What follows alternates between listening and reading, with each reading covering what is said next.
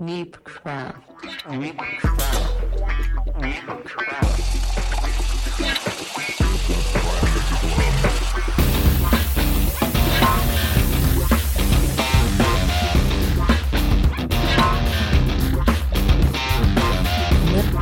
à tous et bienvenue dans Nipcraft, le podcast qui vous parlait de bière, de bonne bouffe et de blabla en tout genre. Alors j'ai l'habitude de dire que c'est une affaire bimensuelle d'une demi-heure environ, mais puisqu'on a tendance à tenir le mic un peu plus longtemps avec mon cher acolyte Kouros Ghavami, maître brasseur, et moi-même qui suis Marco Brienza, je vais vous dire plutôt que c'est entre 30 minutes et 45 minutes. On raconte pas trop de bêtises là, Kouros, jusqu'ici. Bah écoute, on va essayer de s'y tenir pour une fois.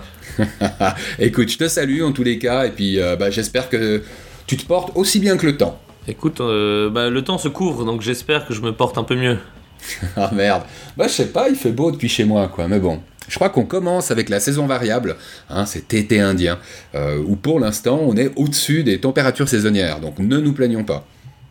Tu as raison, on se réjouit encore. Bon, et puis on se réjouit parce que on va reprendre une discussion qu'on adore hein, sur la bière craft, la bière tout court, ou la bière artisanale, pour ceux qui préfèrent. Et on avait attaqué, dans l'épisode précédent, le 003, les différents styles de bière. On était parti d'Europe, en fait, hein, pour dire, c'est quoi la différence entre fermentation basse, fermentation haute, la Hellesbier, dans quel groupe est-ce qu'elle se trouve. On avait également abordé les bières d'influence américaine, la relance de l'IPA hein, qui nous est venue de la Californie, et on était un petit peu rapide en fait avec les styles américains qui sont quand même vraiment présents hein, dans les bars et dans les rayons de magasins. Et puis j'ai pensé qu'on pouvait avoir une émission US et coutume hein, pour parler des us qui se passent aux États-Unis hein, et de parler spécifiquement de l'IPA, l'India Pale Ale, dont tout le monde a au moins entendu parler pour ne pas l'avoir goûté. Alors plutôt que de faire des plombes de blabla, j'avais envie de te dire, mais qu'est-ce que tu as dans ton escarcelle cette semaine hein, et que tu pourrais déguster? Bah écoute, on va goûter deux bières différentes qui ont officiellement des styles très différents aussi, mais qui finalement se rejoignent d'une manière ou d'une autre, on en parlera.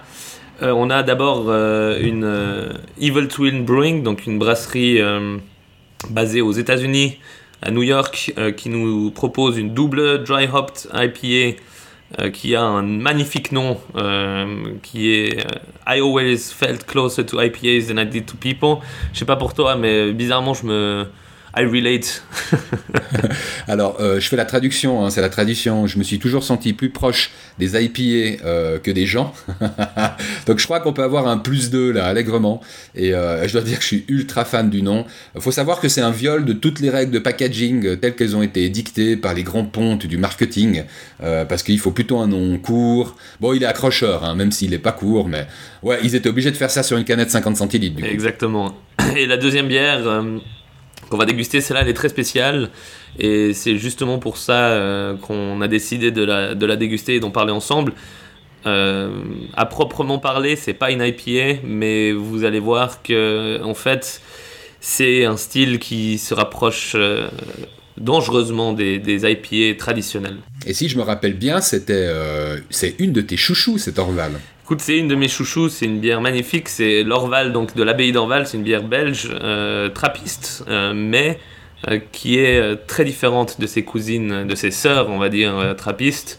On est sur une bière qui est en fait refermentée à la brette, donc à la Brettanomyces, et qui va avoir une longévité et puis une fenêtre de dégustation extrêmement large. Et c'est quoi la Brettanomyces ? On va devoir en parler justement après, mais la Brettanomyces qui est une levure sauvage et qui donne des arômes, justement comme on en a parlé avec les lambics l'année passée. Épisode 003. Le temps passe vite, exactement, avec les lambics. La Brettanomyces c'est une levure sauvage qui donne justement ces arômes d'écurie et de transpiration de cheval que j'aime tant. Et on commence par quoi alors ? On va commencer par la Evil Twin parce que même si elle est plus forte, c'est une IPA comme on aime les décrire maintenant et donc ça vaut la peine de commencer par ça. Donc Evil Twin Brewing qui ont commencé comme Gypsy, donc brasseurs itinérants et qui ont maintenant une production et un brew pub aux États-Unis. Alors là, franchement, on aurait presque cru que c'était une imitation ou un montage de bruit, tellement cette canette, elle a bien claqué, quoi. Alors écoute, on est ici sur une bière de couleur pâle, jaune, très claire. Il faut savoir que c'est une double dry hopped IPA, donc DDH IPA qu'on appelle ça. Et si vous voyez le nom DDH, on sait tout de suite que c'est des IPA modernes. Donc en général, c'est pâle de couleur. Par contre, c'est trouble. Il y a sûrement une part de blé ou d'avoine dedans et de flocons pour augmenter justement cette turbidité. Par contre, au nez, on a un houblonnage ultra puissant. C'est fruité, c'est résineux, mais aussi, en fait, c'est tellement houblonné qu'il y a ce qu'on appelle un peu ce hop burn. Alors, ce hop burn, on l'a justement en général en bouche et on va sûrement l'avoir en la goûtant, mais on sent déjà, c'est épicé au nez tellement c'est houblonné. Et d'ailleurs, moi qui ai un petit peu pompé sur le web pour avoir un descriptif digne de ce nom, tout le monde est d'accord sur le fait que c'est une des bières les plus houblonnées qu'ils ont eu l'occasion de goûter. Et voilà, alors c'est super intéressant, donc complètement juste sur les flocons. Il y a une onctuosité en bouche exceptionnelle. Elle reste très légère, très buvable, on va dire. On est quand même à 7,5 d'alcool, mais ça descend comme un petit lait. Et donc cette onctuosité qui vient clairement des flocons et de l'avoine, et avec une longueur fruitée en bouche, sur la résine, sur les fruits exotiques. Mais je vais parler du hop burn avant justement, et j'aurais pensé qu'avec un nez pareil, ça allait racler un peu le fond de la gorge, comme beaucoup de bières surhoublonnées. Et au final, on a quelque chose de très soyeux, peu d'amertume comme les IPA modernes le veulent, et très très fruité. Non, ça se boit mais vraiment très très bien. Et donc ça n'est pas une NEIPA pour autant. Écoute, c'est une NEIPA en fait. Ok. Ça n'est pas une NEIPA, mais en gros, sur la canette c'est écrit DDH IPA, on va l'appeler DDH IPA, mais c'est vrai qu'elle pourrait rentrer dans la catégorie NEIPA aussi. Laissons à César ce qui lui appartient. Exactement. Alors, on va passer à l'Orval. Et... Attends voir, le food pairing. Est-ce que cette bière, elle t'inspire un petit morceau à se mettre sous la dent? Bon, écoute, comme toutes les bières houblonnées, en général, moi, ce que j'aime bien avec ça, c'est de la barbac, quoi. Donc, je ne peux que recommander un bon spare ribs avec une jolie sauce barbecue bien collante. Miam, miam. Et tu sais, excuse-moi, parce que j'avais encore une autre question avant d'attaquer la Belge. Tu m'as raconté en off un petit peu l'histoire, notamment l'histoire familiale qu'il y a derrière cette brasserie. J'ai trouvé ça complètement incroyable. Donc les Evil Twin, ça fait référence à deux frères qui se détestent, quoi. Alors, c'est même... j'ai pas assez expliqué encore avant, mais c'est le frère jumeau d'un autre brasseur mondialement connu, Mikkeller, qui est d'ailleurs un des pontes de la craft mondiale. Et il s'avère que Mikkeller et son frère Evil Twin se détestent, d'où le nom d'ailleurs de sa brasserie. Donc c'est le frère, le jumeau démoniaque. Et en fait, ouais, alors soi-disant, ils ne peuvent pas se blairer. Donc après, à quel point c'est du marketing où il y a du vrai. Donc des sources proches m'ont affirmé que c'est vrai, mais j'avoue que je doute encore un peu. En tout cas, c'est une belle histoire. Enfin, c'est moche pour les deux frères, mais ça fait vendre. Bon, au final, exactement, ça fait même très bien vendre, soi-disant. Donc, Orval. Donc, Orval, c'est une bière, comme vous avez vu, elle a bien une jolie petite pression dans cette bouteille. Orval, c'est une bière qui est vraiment particulière. On est là sur...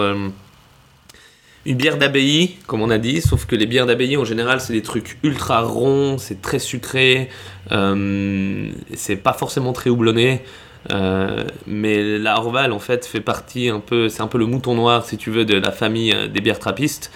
C'est une bière de couleur ocre, on va dire, cuivrée, qui, en fait, est beaucoup plus fine en bouche, donc beaucoup plus sèche qu'une trappiste normale, et aussi beaucoup plus houblonnée. Et en fait, non seulement elle a ça, mais elle va aussi être refermentée, comme j'ai dit, avec de la brette, c'est-à-dire que le moment de la mise en bouteille, ils vont rajouter de la brette qui va ensuite consommer les sucres restants et transformer la bière en quelque chose de beaucoup plus proche d'une bière sauvage, donc une bière infectée, si vous voulez, Mais ça va durer parce que la brette en refermentation va pas travailler comme de la brette en fermentation ou en spontanée, ce qui veut dire qu'elle va travailler beaucoup plus lentement, elle va consommer les sucres restants et les esters restants mais doucement, et la bière avec le temps va évoluer, elle commence avec quelque chose de très proche justement d'une Amber Ale IPA, si tu veux, une IPA en fait, houblonnée, et elle va finir avec un côté beaucoup plus sauvage après 2, 3, 4, 5 ans. Et en fait, pourquoi j'ai choisi ça quand on parle, alors qu'on parle d'IPA, bah en fait, souvent on considère que l'Orval est l'exemple parfait des IPA de l'époque, du début des IPA en Angleterre, et elle ressemblerait fortement à ce que l'Orval est maintenant. Tu penses que c'est ça qui lui donne son côté mythique ? Parce que c'est vrai que les gens ont l'air de l'encenser, genre 25 000... Ah non, les 25 000 votes c'est sur Untapped, c'était pour la bière précédente, hein, de Evil Twin. Celle-là, je crois qu'elle dépasse les 10 000. Elle est vraiment appréciée mondialement, quoi. Bah, je pense pas que c'est pour ça qu'elle est mythique. Maintenant, elle l'est parce que c'est... Il y a peu de brasseries qui décident de produire une bière et ne font que ça. Orval, ça fait peut-être 60 ans... C'est après-guerre où ils ont commencé à produire cette bière. Ils ne font que ça. Et on pourrait argumenter qu'ils ont atteint une perfection que peu, voire pas de brasseurs n'ont réussi à atteindre avec leur production.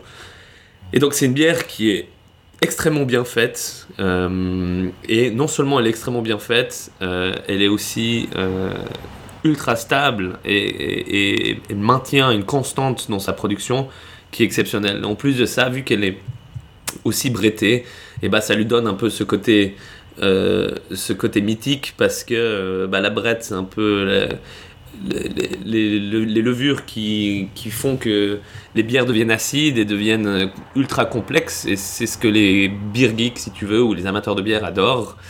Maintenant, je pense que peu de gens se posent ce genre de réflexion, comme quoi c'est potentiellement l'ancêtre d'une IPA. Enfin, pas l'Orval n'est pas l'ancêtre, mais sa recette représente ce que les ancêtres pouvaient bien goûter. La mère des IPA actuelles. Exactement. Et donc, on est sur une bière, comme j'ai dit, couleur cuivrée. Au nez, on a du floral, on a de l'épicé, on a une touche orangée tout à fait intéressante. Ici, on est sur une Orval produite en 2019, enfin mise en bouteille en 2019, donc ça reste une très jeune, et on le sent bien. Pourquoi ? Parce qu'elle est très fruitée encore en bouche, en nez, et là, la céréale qui sort bien, et des notes de toffee, de caramel super intéressantes au nez. Par contre, en bouche, on est déjà sur quelque chose de super complexe, donc il y a vraiment la céréale qui donne un épicé, cuivré, caramel, super intéressant. C'est presque poivré en bouche. Il y a ces notes d'orange qui te restent en bouche du début à la fin. Et une petite amertume, rien d'exceptionnel, mais quand même une petite amertume présente qui donne une petite longueur sympa sur cette bière qui titre à 6,2%. Donc c'est pas rien, hein. Et donc c'est vraiment une bière qui est maintenant très buvable et rafraîchissante, et si tu bois la même dans 5 ans, bah, elle sera encore plus sèche et elle sera beaucoup plus sauvage. Tu veux dire si je la conserve pendant 5 ans? Exactement. Ou si j'en rachète une, tu sais, une Orval, celle de 2000...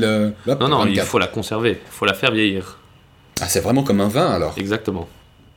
Waouh. Et puis ça, tu mangerais... Enfin, cette bière-là, tu la mêlerais à quel plat? Bon, écoute, il faut quelque chose qui ressemble un peu à ce que les Belges mangent, donc bien gras, bien... Moi, je pense des saucisses rôties aux herbes avec une soupe à la courge à côté. Bon, bah ça va, c'est encore assez fit, hein, par rapport aux moules frites. Non, en effet. Je pense que, pourquoi aux herbes ? Tu vois, on a ce houblonné, cet épicé en bouche, je pense qui relèverait bien des herbes aromatiques avec des saucisses rôties, et le soupe à la courge un peu onctueuse, comme ça, qui permettrait d'arrondir un peu les angles de cette bière qui est quand même très gazeuse et un peu épicé. Miam. Bah, vous retrouverez en tous les cas la description de ces deux bières ainsi que bah, des suggestions de food pairing, hein, autant pour l'Orval dont vient de parler Kouros que la fameuse I always felt closer to IPAs than I did to people de la brasserie américaine Evil Twin Brewing. Hein, d'ailleurs, on va reparler tout à l'heure de cette brasserie parce qu'on a un petit truc à vous faire gagner, mais c'est petit hein, cette semaine. Bon, on passe à la partie communauté justement. C'est parti. Ouais, je vais pas vous saouler à chaque épisode avec le nombre de followers qu'on a atteint, mais bon, on est encore au début, donc je me suis dit, allez, je le fais encore la prochaine fois, puis après j'arrête.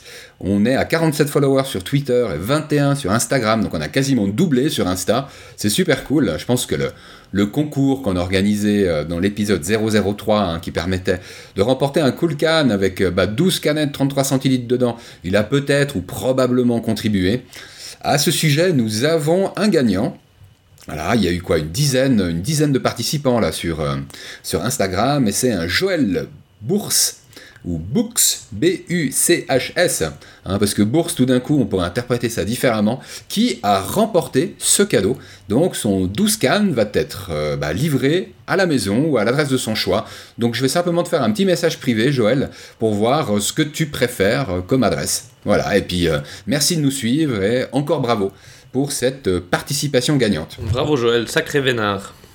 On a quelques habitués, hein, Gwyl, je me suis dit, tôt ou tard, il va finir par gagner, puis j'avais vraiment misé sur lui, parce que la dernière fois, il avait juste pas eu le temps de s'inscrire au concours précédent. Bon, bah là, t'étais dans les temps, Gwyl, mais c'est pas toi qui étais tiré au sort. Il n'empêche, t'as fait un super cool feedback sur l'épisode 003. Vous avez été au moins deux, hein, en tout cas de tête, j'en ai deux, à m'avoir signifié que faire une émission sur les styles de bière, c'était vraiment chouette. Et puis, on a également eu le feedback que la balance, en fait, entre le moment de dégustation, on aborde les food pairings, et puis on est plus blabla avec les news qu'on partage, ou en l'occurrence aujourd'hui, on voulait aborder ou réaborder l'histoire de l'IPA, c'est une balance qui est jugée plutôt bonne. Et du coup, en fait, vous avez peut-être remarqué que cette semaine, on a dégusté deux bières. Pourquoi ? Parce qu'on s'est vraiment rendu compte qu'on débordait trop, quoi, par rapport à l'agenda sur 30 minutes hein, qu'on vend hein, dans notre pitch. Et puis, je me demandais s'il y en a qui avaient un avis sur le fait de déguster 2 ou 3 bières. Est-ce que c'est mieux de déguster 2 bières ou est-ce que c'est encore plus sympa d'en mettre une 3e ? Bon, j'imagine que les avis, c'est comme les couleurs, hein, chacun a la sienne de préférée.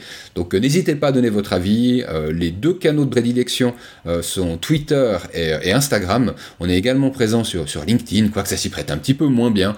Donc n'hésitez pas. Et puis, hein, j'ai aussi mon handle à moi. Vous pouvez vous adresser directement à Marco Brienza, à nouveau, sur Twitter. Bah, tu sais, en soi, on peut en déguster plus aussi. Hein. On peut faire un podcast bourré, ça pourrait aussi être intéressant. Alors, tu sais, moi, je pense qu'au-delà de... Franchement, je pense que le maximum, il doit être autour de 4, voire 5. Je me demande même si 5, c'est déjà pas un petit peu trop. Je me souviens... Tu sais, c'est une question de temps aussi. Et vu qu'on a aussi d'autres choses à discuter, 2, c'est assez. Surtout, me connaissant moi, j'ai déjà de la peine à être bref sur ce genre de choses, donc on va pas non plus tenter le diable. Oh là là, puis après on dit 2 c'est assez, mais 3 c'est trop, et puis on peut dire son contraire, donc vos avis sont toujours les bienvenus, et puis on va pas vous faire repartir les mains vides, hein. En tout cas tous ceux qui ont envie d'interagir, allez on va réutiliser Twitter cette semaine, et puis en fait on avait acheté 2 canettes, hein, 2 canettes 50 centilitres de Evil Twin Brewing, et y en a une deuxième qu'on a bien envie de vous faire gagner. Toi, tu l'as toujours sous les yeux, Kouros. Tu serais d'accord de dire, c'est quoi la canette qui a gagné ? Écoute, c'est une magnifique IPA, pour changer, de nos amis Evil Twin, qui a aussi, évidemment, ils ont toujours des noms exceptionnels, ces gars, qui s'appelle « This must be where IPAs go when they die ». Ça doit être l'endroit où les IPA vont quand elles meurent. Exactement, donc une IPA à 7% d'alcool. Écoute, il y a peu d'informations hein, dessus, sur cette bière, mais connaissant les amis, donc je pense qu'on est sur, une fois de plus, quelque chose de moderne, c'est-à-dire qu'on va aller sur l'onctuosité, le fruité, et pas forcément beaucoup d'amertume. Et puis la canette a vraiment de la gueule. Donc là, je proposais à tous ceux, toutes celles ou tous ceux qui seraient intéressés à remporter cette canette, à nouveau livrée chez vous, vous me faites un petit MP, private message sur Twitter. Bon bah pour ça, c'est clair qu'il faut qu'on soit connecté. Et puis, allez, je prendrai que ceux qui ne sont pas encore dans mon réseau aujourd'hui ou qui ne sont pas encore dans le réseau de Nipcraft. Hein, et je vérifierai. Petit galopin. Donc voilà, un petit MP sur Twitter, à Marco Brienza ou sur le compte Nipcraft. J'attends de vos news pour emporter cette magnifique canette d'Evil Twin Brewing. Bon, on a déjà vachement parlé, mais on enchaîne avec un blabla de la semaine. Tu kiffes ? Bah écoute, on va clore le débat quand même avec toutes ces IPA. Tu sais quoi ? Moi, il y a un truc que j'aimerais bien clore ce sujet. C'est celui de la légendaire histoire de l'IPA. Alors c'est carrément un truc que moi j'ai vu sur internet et je me demande même si je ne l'ai pas vu sur la page Wikipédia. Ce serait un truc à vérifier. Mais c'est vrai que le coup d'une IPA, il y a plus de houblon et ça donne plus de goût. C'est quelque chose en fait qui historiquement proviendrait du fait que les Anglais, étant des grands fans de bière, hein, même dans les siècles passés, étant également des grands conquérants, hein, ils ont été jusqu'en Inde, dans la fameuse Indochine, et ils étaient là avec leur garnison, ils avaient toujours envie de boire de la bière en Inde, sauf que là, elle n'était pas à leur goût, et puis à chaque fois qu'elle arrivait en bateau, il semblerait qu'elle était sans goût, parce que on mettait joliment, je crois 3 mois à l'époque, pour traverser en bateau et arriver de l'Angleterre jusqu'en Inde, mais bon, sauf erreur, on n'avait pas encore découvert le canal de Suez, et donc c'est clair que si on doit faire le tour de l'Afrique, ça bouffe tout de suite plus de temps.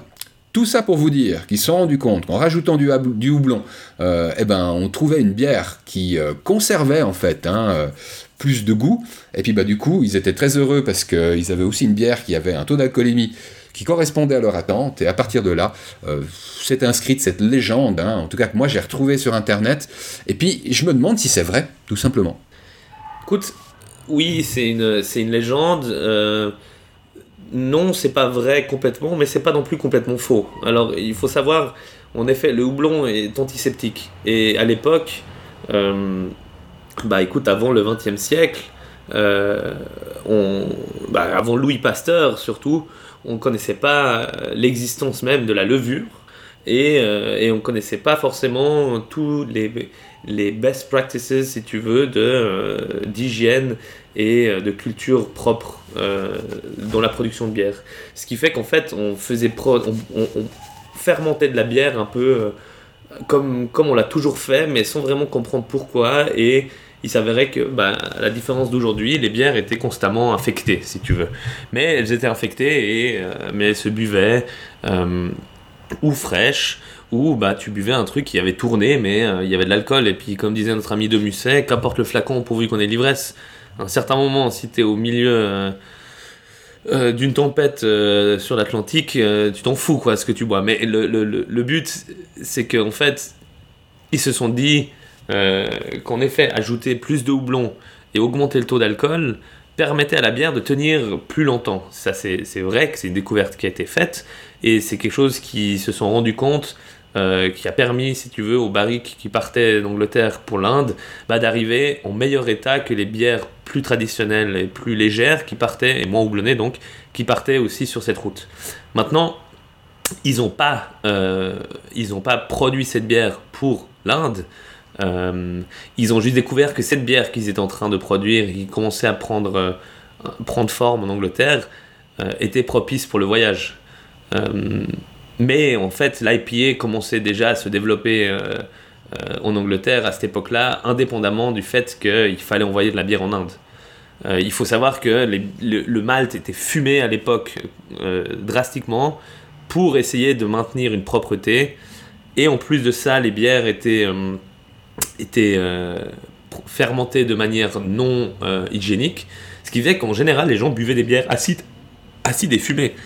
Ce qui est assez extrême, hein. Et on les appelait comment, c'est IPA, premier du nom. Alors, ça s'appelait, en fait, c'est en Angleterre, les ales, donc les bières de fermentation haute, n'avaient pas forcément autant de terminologie que maintenant. C'est-à-dire qu'il y avait des stock ales, qui étaient les ales qui étaient bues en fin de saison, après les récoltes. Il y avait les pale ales, Et puis il y avait les Calsk Ales qui étaient celles qu'on mettait dans des casques. Enfin, je veux dire, ce que je veux dire, c'est que c'était une pale ale, si tu veux. C'était juste des pale ale qui étaient produites avec plus de houblon, qui avaient un taux d'alcool un peu plus élevé et qui s'avérait que ça marchait super bien. Non seulement la popularité augmentait, mais en plus tenait bien les voyages, les fameux 3 mois minimum pour arriver en Inde, avec des chaleurs des fois incommensurables dans les soutes, et la bière arrivait à bon port encore en état de consommation relativement agréable. Donc en soi, oui, tout ça, c'est un peu emboîté en même temps, si tu veux, mais si l'Angleterre n'avait pas été coloniser l'Inde, je pense que l'IPA aurait quand même vu le jour. Et donc je pense que le nom, utiliser cette terminologie même de India Pale Ale est venu beaucoup plus tard. Je ne peux pas exactement te dire quand, ce serait intéressant de voir, mais en soi, ces Pale Ale là qui ont démarré donc dans des villes comme Burton-upon-Trent dans le nord de l'Angleterre, ces styles là se sont développés pour faire face aux conditions de cette ville. On en a parlé avant aussi, mais toute bière, tout style de bière développé à travers le monde a été développé parce qu'elle était impactée positivement par l'eau utilisée. C'est-à-dire que la ville de Pilsen en République tchèque a accès à une eau ultra claire et légère aux minéraux. Ils ont pu se permettre de faire des bières ultra légères comme une Pils. L'eau de Dublin étant très acide, la stout qui permettait d'utiliser du malt torréfié permettait de contrebalancer cette acidité et d'avoir une bière qui justement utilise des ingrédients qui sont propices à cette eau. Et en fait, Burton-upon-Trent, c'est une ville dans le nord de l'Angleterre qui est chargée en sulfate de ouf, et ils se sont rendus compte qu'en fait, c'est une eau qui était très propice à l'utilisation du houblon. Et donc, avec une eau pareille, accès à une eau pareille, le style propice a été développé, et c'est l'IPA qu'on connaît maintenant. C'est-à-dire que nous, par exemple, à la Nébuleuse, quand on brasse des IPA, on va, de notre propre chef, augmenter le taux de sulfate dans notre eau pour pouvoir justement recréer un profil qui soit plus propice à l'utilisation du houblon. Si tu veux, c'est ce développement qui a créé l'IPA en Angleterre, qui en soi, presque automatiquement ou succinctement, a été la bière de choix qui était envoyée en Inde. Finalement, est-ce qu'on peut dire que l'IPA a plus à voir avec les Anglais, la qualité de l'eau qu'ils avaient dans leur village ou leur ville, qu'avec les garnisons anglaises en Inde ou les Indiens qui raffolaient d'IPA, quoi? Exactement, et surtout que en Inde, ce qui se buvait énormément, c'était des porteurs, donc des bières noires. Ironie du sort. Ouais, donc au final, c'était même pas forcément la bière la plus populaire là-bas, quoi. Eh bien, on reparlera pas aujourd'hui de la porteur, mais n'empêche qu'on a déjà bien assez à dire sur l'IPA en général, ou sur toute cette gamme où on retrouve ces 3 lettres à la suite. On avait évoqué la Session IPA, il y a la NEIPA, il y a la DIPA. Tu sais, je me suis demandé ça et tout. Est-ce qu'il y a la TIPA, Triple IPA ? Bien sûr qu'il y a la TIPA. Puis, on n'en a pas encore vu, mais je me réjouis de voir la KIPA avec un Q pour la quadruple IPA. Écoute, en gros, pour continuer sur l'historique du style IPA, il y a une résurgence du style qui est apparue aux États-Unis dans les années 80. En fait, l'IPA, on était en milieu de 1800, à fin de 1800, quand ça a commencé à Burton-upon-Trent. Et ça a eu un petit succès, et puis gentiment, ça a un peu disparu. Parce que post-guerre, ce qui a dominé le monde et le marché mondial de la bière, c'était justement la pale lager. Et donc, c'était aussi des bières donc moins chargées en alcool. Et il y avait, si tu veux, toute cette prise de conscience sociale de l'ivresse dans la voie publique, l'ivresse dans la vie de tous les jours. Et puis, en fait, des pale lager, on s'avérait moins chargées en alcool, donc plus propices à la consommation le jour. Donc voilà, ça a un peu dévié. Et puis, le style IPA, est tombé un peu dans les oubliettes jusqu'à ce que les Américains, dans les milieux des années 80, ont commencé à réutiliser des styles de bière. Donc, on parle de homebrew, donc de brasseurs amateurs, qui chez eux utilisaient des bières avec en fait des houblons qui venaient de la côte ouest américaine, de l'État de Washington, la Yakima Valley, des houblons américains qui en fait à l'époque étaient vus comme des houblons presque de la mauvaise herbe, si tu veux. Et à la différence des houblons européens, allemands, anglais, tchèques, qui sont considérés actuellement, même encore, comme les houblons nobles. C'est comme ça qu'on les appelle. Sauf que les houblons américains, la différence des houblons nobles, les houblons nobles, eux, ont un arôme plutôt floral, épicé, herbeux. Les houblons américains, eux, ça a explosé la grume, la résine, les fruits exotiques, enfin des trucs qui sont en soi maintenant très utilisés, mais qui à l'époque étaient mal vus. Et puis les... Et comment ça se fait ? Mais parce que la tradition brassicole vient d'Europe. Non mais comment ça se fait que ce soit floral d'un côté et que ce soit herbeux de l'autre ? C'est des conditions météorologiques ? C'est des conditions météorologiques, mais c'est aussi des souches des cultivars différents, si tu veux. Comme tout bon cannabis, vu que c'est de la même famille, il va falloir faire le clin d'œil. Mais... Ouais, mais entre une fleur et tu vois, un côté floral ou carrément les agrumes. Parce que là, tu vends du rêve, hein, avec un pamplemousse ou un côté herbeux. Exactement. Wow, c'est quand même un sacré spectre. Exactement. Mais parce qu'à l'époque, en fait, le houblon était pas forcément utilisé comme un aromatique. Le houblon était là pour donner de l'amertume et puis donner une stabilité aromatique, stabilité microbiologique, parce qu'on savait qu'elle était antiseptique. Mais à la base, l'arôme venait du malt, l'arôme venait... tu vois, de la fermentation, de la garde, de la barrique, de ce que tu veux, tu vois. L'arôme du houblon, l'utilisation du houblon comme moyen aromatique est venue justement beaucoup plus tard. Et ces houblons américains, comme ils ont décidé d'utiliser le houblon, ont créé des bières ultra fruitées. L'amertume à l'époque était quand même quelque chose d'important aussi sur des ales, donc des bières de fermentation haute. Et ils ont décidé de brasser des bières amères, mais avec le houblon à eux, qui tiraient sur les agrumes et sur ces fruits exotiques, et c'est en fait ça qui a relancé si tu veux la vague craft beer aux États-Unis. C'est ressortir le style IPA à la touche américaine avec leur houblon à eux. Et ça c'était dans les années 80 déjà. Donc ça c'était dans les années 80 aux US.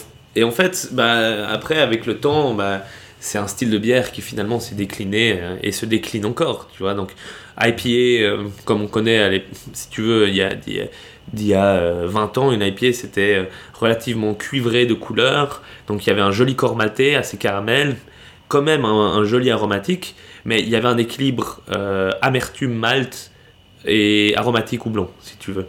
Et cet équilibre-là, il a commencé à pencher sur une balance avec le temps, où les gens voulaient de plus en plus aromatique, et moins d'amertume, tu vois. Et on est arrivé, si tu veux, la session IPA, c'est assez classique, c'est-à-dire que c'est juste une IPA avec moins d'alcool. Après, il y avait la double IPA, justement. La double IPA, donc c'est juste faire une IPA encore plus forte, c'est-à-dire qu'au lieu d'être à 6 ou à 7, on l'a fait à 8 ou 9. Après, il y a la triple IPA, si tu veux. Ça peut être sans fin, tu vois. Mais après, si tu veux, il y a ces 3 dernières années, il y a cette nouvelle vague d'IPA qui a commencé, qui est, comme tu dis, la NEIPA. Qu'est-ce que c'est NEIPA ? C'est la New England IPA. New England, aux États-Unis, hein, c'est un État, hein, je dis une connerie, la Nouvelle-Angleterre. Oui, c'est un État, ouais. Exactement. Je crois même que c'est là qu'ils ont commencé à coloniser les States, quoi. Ouais, non okay, voilà, c'est au-dessus de New York. Ça fait du sens, exactement au-dessus de New York. Et donc, dans cet État, il y a pas mal de brasseries qui ont commencé à lancer des styles de bière qui ont fait fi de l'amertume et qui a maximisé l'aromatique. Et donc, pour avoir un aromatique qui soit aussi avec un background, si tu veux, gustatif, ils ont décidé d'utiliser beaucoup de ce qu'on appelle adjuncts en anglais, donc c'est juste des composés céréaliers qui sont non malt, donc des flocons d'avoine, des flocons de blé, de la maltodextrine, en fait beaucoup de facteurs ultra protéinés qui vont augmenter, si tu veux, la texture, la turbidité, et en faire une bière en fait onctueuse et fruitée, mais plus amère.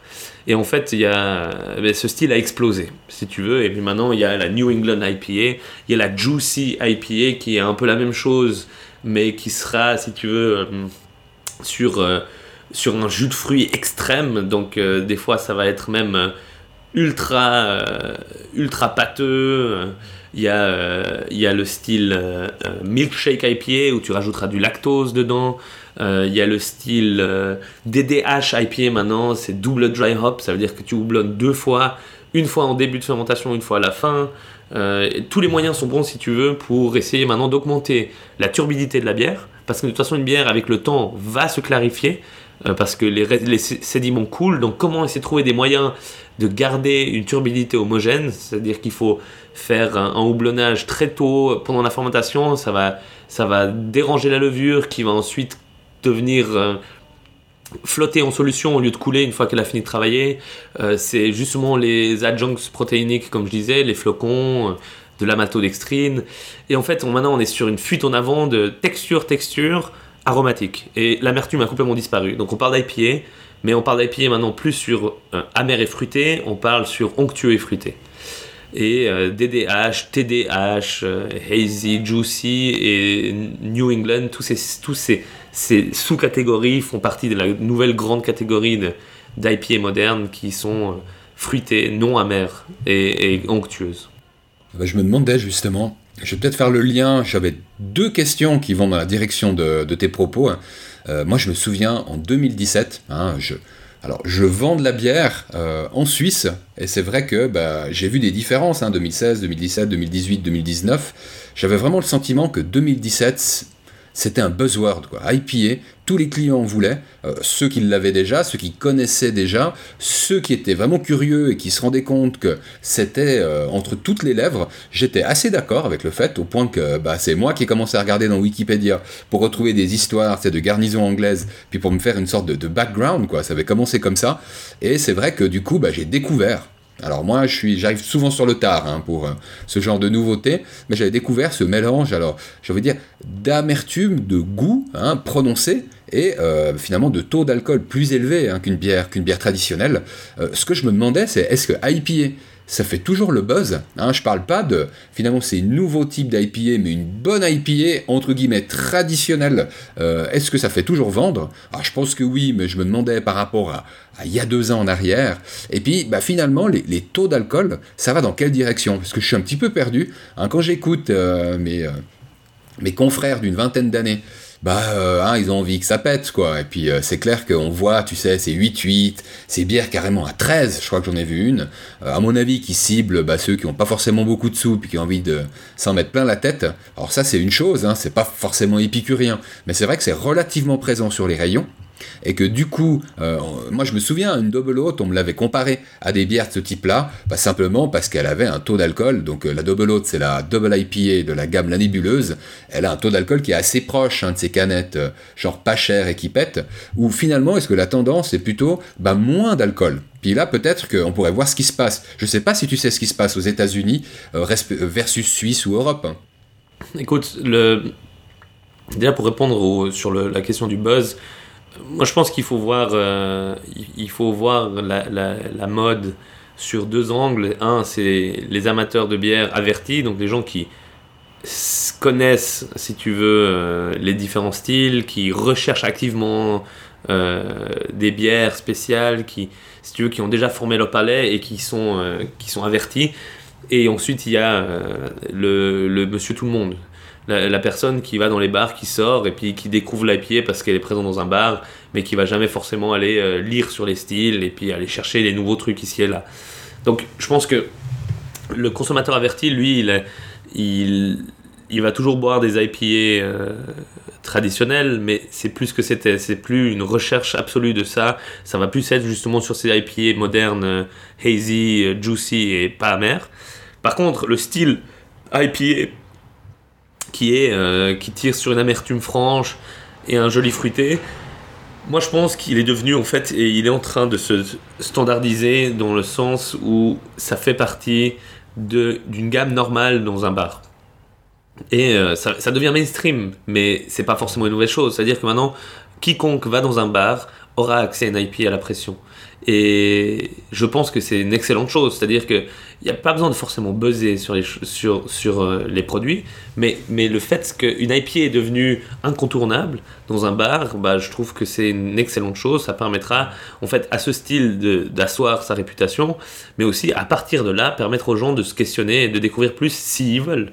Mais si tu as dans un bar que des pays de lager industriels, tu vas jamais titiller un peu tes sens et puis ça va jamais te donner envie d'aller voir plus loin. Tandis qu'avoir un style comme ça à la pression à proposer aux clients, je pense que ça va permettre aux gens d'ouvrir leur sens plus rapidement, ou en tout cas de manière plus positive. Tu sais, je reviens sur un input qui m'est resté, et je sais qu'il datait de 2017. C'était un acheteur d'un grand groupe retail, genre l'équivalent de Auchan ou de Casino en France, mais sur Suisse, et qui, en gros, me demandait « Mais vous voulez pas faire une autre IPA ?» hein, en sachant que je présentais à ce moment l'Embuscade, qui est donc l'IPA de la gamme La Nébuleuse. Et puis j'ai dit, mais pourquoi on en a déjà une d'IPA. Et puis il m'avait signifié qu'une IPA, sur ses rayons, ça vendait en moyenne de l'ordre de 10% de plus. Il a dit, toutes les IPA que j'ai placées, il en avait quelques-unes, il n'y en avait pas 150 non plus, mais il en avait quelques-unes de différentes brasseries artisanales et artisanales suisses et internationales. Il me disait, l'affaire est simple, il n'y en a aucune qui est en dessous d'une progression de 10% par rapport à tout le reste de la gamme. Ça m'avait marqué, et puis je me demande si c'est toujours le cas aujourd'hui.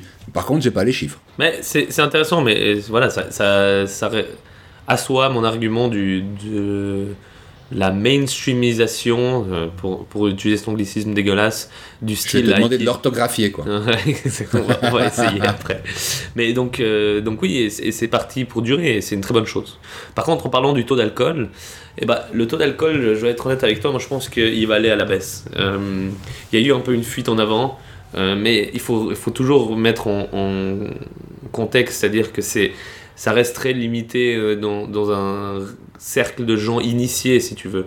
Mais il y avait cette fuite en avant sur il faut que ça aille le plus d'alcool possible, il faut que ce soit le plus amer possible, par exemple. Mais le truc, c'est que des bières à 18%, à 20%, il y en a. Hein. BrewDog a même fait une Sing de Bismarck à 42%, c'est drôle, et puis c'est marrant à goûter, mais c'est un truc que tu goûtes et puis basta. C'est pas un truc que tu vas siroter toute la soirée. Et donc je pense que la bière, même si j'encourage et je trouve qu'elle a sa place dans une dégustation, la bière elle a aussi un côté convivial et plus familial, où tu as envie d'en boire 2-3 pintes. Et en fait, avec un truc à 18%, c'est pas possible. Donc, je pense que la mode va quand même tirer vers le bas. Et puis, de toute façon, on va avoir un équilibre à un moment ou à un autre qui sera les choses que les gens aimaient le plus. Donc, c'est-à-dire le houblonné, le fruité, ça cartonne de toute façon. Par contre, des bières un peu plus légères, un peu plus buvables, avec un taux d'alcool un peu plus bas, je pense que ça va quand même dominer plus que les trucs ultra lourds et puissants, qui sont sympas à boire, mais qui sont pas des consommations à volume. Il faut s'attendre à quelques session IPA en plus dans les étalages, alors. Ça ou des Hoppy Lager.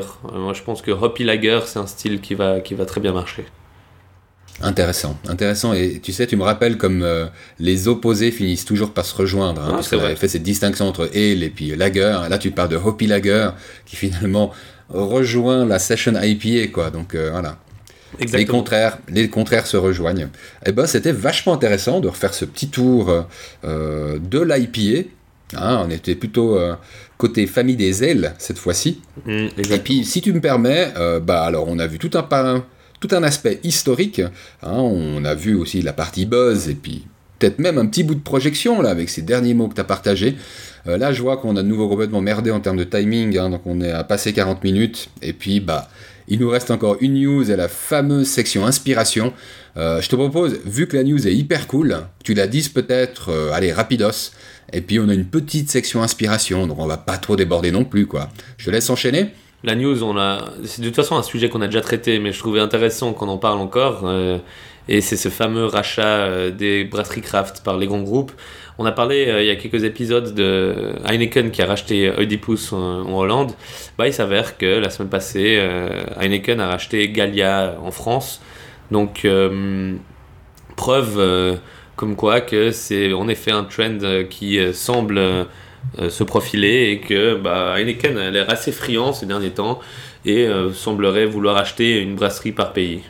Ils ont l'air, en tout cas si je regarde la situation en Suisse, ils n'ont pas l'air bien, hein, en termes de part de marché, en termes de vente, en termes de croissance. Ça veut surtout dire que potentiellement, ils vont vouloir faire pareil en Suisse. Non, mais tu vois, regarde,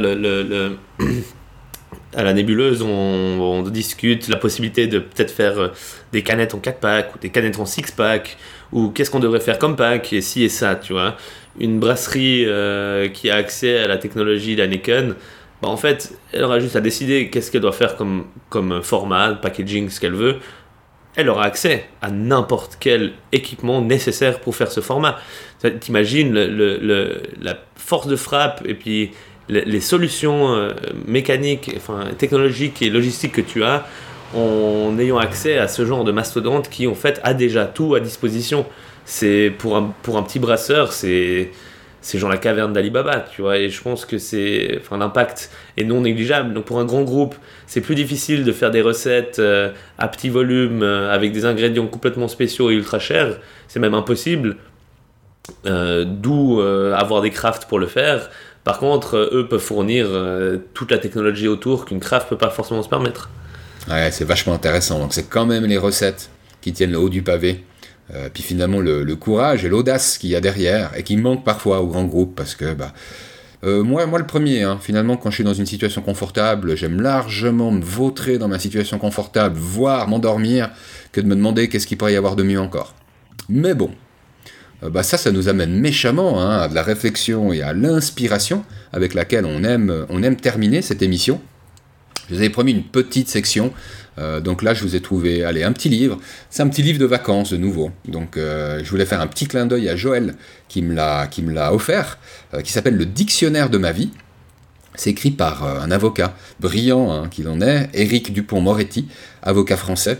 Il a été accompagné par Laurence Monsenego pour écrire ce livre, mais il parle en fait des termes qui sont importants dans sa vie à lui. Donc c'est une vie de juriste, donc la justice est importante, la loi l'est aussi. Et puis je dois dire que c'est une lecture qui est relativement facile, c'est un livre qui est vite lu, qui plus est, quand vous verrez sa tête, vous vous direz peut-être que vous l'avez déjà vu dans le PAF, le paysage audiovisuel français, parce que je connaissais pas son nom, mais sa tête, oui. Donc c'est assez chouette d'écouter un avocat, hein, parce qu'il parle assez bien, il faut dire. Et puis, allez, j'avoue que je suis touché par la justice en général, et je trouve qu'il en parle assez bien, il parle pas que de ça. Donc, puisqu'il fait encore assez chaud pour se dire que on est encore dans l'été, hein, c'est la fin de l'été, mais on y est encore, allez, ceux qui ont des vacances devant eux et qui n'ont pas envie de se prendre la tête avec un livre sympa, je vous recommande vivement Le Dictionnaire de ma vie. En fait, moi, je me suis demandé, mais ce serait quoi le dictionnaire de ma vie à moi ? Donc, tout d'un coup, si vous voulez prendre un bloc-notes avec, puis commencer à poser 10 mots, allez-y seulement. Et puis, c'est justement de ce livre que j'ai tiré la citation. À tout vous dire, la citation m'a tellement parlé, je me suis dit, zut, allez, on parle aussi du livre, quoi. Tu veux écouter la citation, Kouros ? J'ouvre les guillemets. La justice est une erreur millénaire qui veut que l'on ait attribué à une administration le nom d'une vertu. Et c'est Casamayor, donc ça c'est le nom de l'artiste, ce qui se cache derrière Casamayor, c'est Serge Fuster, qui est le cofondateur du syndicat de la magistrature. Alors la magistrature, c'est la filière de formation qu'on suit pour devenir juge. Il faut savoir que, contrairement à plein d'autres pays, ou quasiment tous les autres pays, ce n'est pas des anciens avocats qui deviennent juges, hein, après par exemple 10, 15 ou 8 ans d'expérience. On forme vraiment des magistrats à devenir juges, donc on peut être juge à 22 ans, avec fort peu d'expérience, et puis casser de l'avocat à la cour. Est-ce que ça t'inspire quelque chose, cette citation ? Non, écoute, c'est très beau. C'est très beau, je pense que... Tu sais, moi, si je dois dire une chose, c'est que... Pour moi, la justice, c'est un sentiment humain de base. Et je pense que... beaucoup d'enfants ont des sentiments très justes envers la vie que l'humain perd avec le temps, peut-être parce que l'humain s'aigrit, peut-être que l'humain prend beaucoup trop de coups dans la gueule et puis il devient égoïste ou il devient individualiste. Mais je pense que la justice, pour moi, c'est le sentiment humain de base. Ça aussi c'est joli, dis donc. Tu sais, moi, il m'a un petit peu réconcilié avec cette citation Casamayor. Il y avait un truc qui me prenait la tête, c'est que je pense qu'on confond loi et justice, hein. On complique beaucoup de choses dans la loi. La justice, c'est vrai. Moi, je suis d'accord avec toi quand tu dis c'est un sentiment, que tout est à sa place finalement. Voilà, il y a une sorte d'équanimité qui se dégage d'une situation, et puis voilà, quand tout est à sa place, je pense que c'est juste. Il n'empêche... Je sais pas comment dire. On lance souvent ce nom de « c'est pas juste » ou de « justice », alors qu'on est dans des discussions d'assez petit niveau. Et je pense que l'humain a créé la justice d'une certaine manière, parce que je vois aussi une sorte de concept humain derrière la justice, et pour moi, il l'a créé, il l'a trahi. Voire il l'a trahi régulièrement. Moi le premier, de nouveau, je suis pas en train de juger. Et c'est vrai que je crois qu'on a tous envie que tout soit à sa place, y compris nous-mêmes, qu'on trouve notre place. Et puis, putain, c'est pas facile, quoi. Quand on s'est compliqué la vie comme on le fait, en parlant de loi plus que de justice, et puis tous ces mots qu'on met autour de choses importantes, alors que ça nous éloigne peut-être du but. Allez. Ah là là, on a fait deux belles plaidoiries pour la justice et pour ce livre. Vu qu'on est déjà pas en avance. Justement, on s'est permis ces belles plaidoiries vu qu'on était largement dans les temps. Tu parles, je vois 56 minutes au compteur. Bon, il y aura un petit peu de montage. N'empêche que je crois que c'est un bon moment pour te remercier, Kouros, pour toutes ces explications passionnantes sur la binge, quoi. C'était vraiment cool. Merci aussi pour tous les autres épisodes qu'on a déjà réalisés et que vous retrouvez, cher public, sur le site de Nipcraft. Si vous tapez Nipcraft Podcast, vous allez trouver évidemment le site qui est hosté donc sur l'association qui est Nipcast et qu'on salue au passage. Nipcraft Podcast, c'est aussi un handle sur Twitter, sur Instagram, on est présent sur LinkedIn. Le handle Kouros Ghavami sur Twitter est valable comme l'est Marco Brienza. Nous, on adore vos commentaires, vos remarques, vos questions, on y répond. Et d'ailleurs, on lance de temps en temps des concours, donc n'oubliez pas le message privé sur Twitter, compte Nipcraft ou compte Marco Brienza. Et ces messages privés d'un nouvel ami, les anciens amis, je les salue et je les aime, mais je ne veux pas leur envoyer cette bière. Pas cette fois en tout cas. Et puis nous on dit qu'on va se retrouver dans 2 semaines, mais toi t'as des vacances, quoi, donc est-ce que 2 semaines c'est réaliste? Écoute, si on arrive à trouver un moment avec le décalage horaire, on essaye, et sinon un peu plus tard. Mais ouais, et puis en attendant on vous souhaite une belle vie et puis une bonne santé. Allez, merci à tous. Ciao Bert, bye bye.